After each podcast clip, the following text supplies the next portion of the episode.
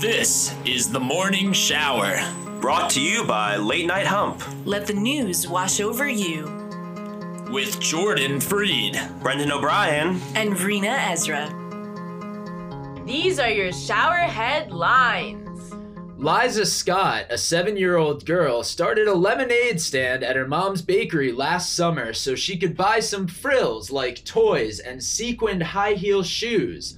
The bouncy little girl is still in business months later, yet the money is going towards something entirely different surgery on her brain. Last month, Doctors determined a series of seizures that Liza began suffering were caused by cerebral malformations that needed repair, said her mother, Elizabeth Scott. Always eager to help out and with an eye toward entrepreneurship after a childhood spent around a small business, the little girl volunteered to help raise money for her upcoming operation. Wow, this is the type of healthcare we want in America? A seven year old girl can sell lemonade full time and her employer still doesn't even provide good enough insurance for her to get brain surgery? Amazon has quickly changed its main shopping app logo after commentators said the recent redesign made it look like Adolf Hitler. Launched in January, the icon depicts a strip of blue tape over an Amazon smile logo but some observers said it resembled a toothbrush mustache associated with the Nazi dictator. Suddenly, Amazon's slogan, work hard, have fun, make history, is starting to make a lot more sense. What kind of history are you trying to make, Amazon?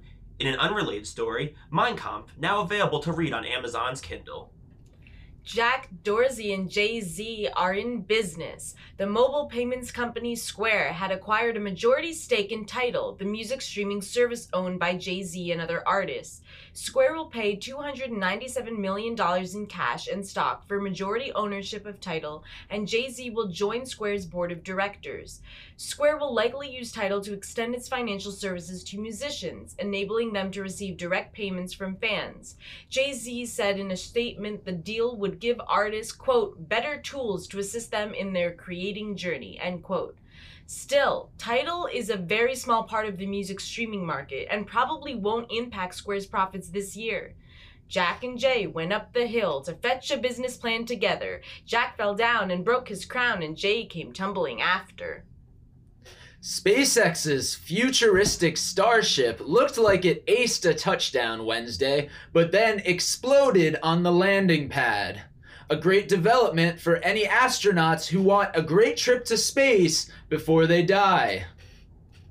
A Thai Navy sailor braved choppy waters to launch a dramatic rescue effort to save four cats stranded on a sinking ship that had caught fire. Thatsafon Sai from the Royal Thai Navy's Air and Coastal Defense Command Operation Unit 491 swam 50 feet out to the capsized boat, on which four ginger cats were huddled together, clinging to a crane structure as the flames engulfed the boat. Sai was able to put the cats at ease as they floated precariously by saying, I'll never let go, cats. The United States versus Billie Holiday, Minari, Da 5 Bloods, and One Night in Miami are among the films AARP is honoring at its annual Movies for Grown-Ups Awards, the nonprofit organization said Thursday. Not to be confused with the Golden Globes, Oscars, and Emmys, which is meant for children. Small scale fishermen in coastal communities are increasingly turning to digital tools to help them be more sustainable and tackle climate change. Fishermen are using cameras with artificial intelligence and algorithms to monitor how many vessels are going out to sea and estimate their catch. Given AI a fish, they'll eat for a day, Teach an AI to fish, and they'll become sentient, self-aware robots, realize they don't need human beings to catch the fish, and slowly begin their domination over the entire human race like something out of a Terminator movie. And the only sign they'll leave behind is one that reads, Gone fishing, I'll be back. Amazon has opened a cashier free supermarket in London, its first bricks and mortar expansion outside the US as the company bets on strong demand for its contactless shops. If the cashierless shops are successful, Amazon said that they would be researching shopperless shops. The BBC has issued an apology and started an investigation after airing an interview with a man who posed as Senator Cory Booker of New Jersey. The network said in a statement that the unidentified man was interviewed on the NewsHour radio program last Friday, adding that the appearance appeared to have been a deliberate hoax.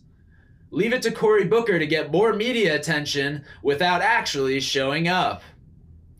Armed Myanmar soldiers and police are using TikTok to deliver death threats to protesters against last month's coup, researchers said, prompting the Chinese video sharing app to announce it was removing content that incites violence. Wow, people thought TikTok was just a trend, but now armed militias shooting protesters are going viral. So you know it's here to stay. Thank you for showering with us.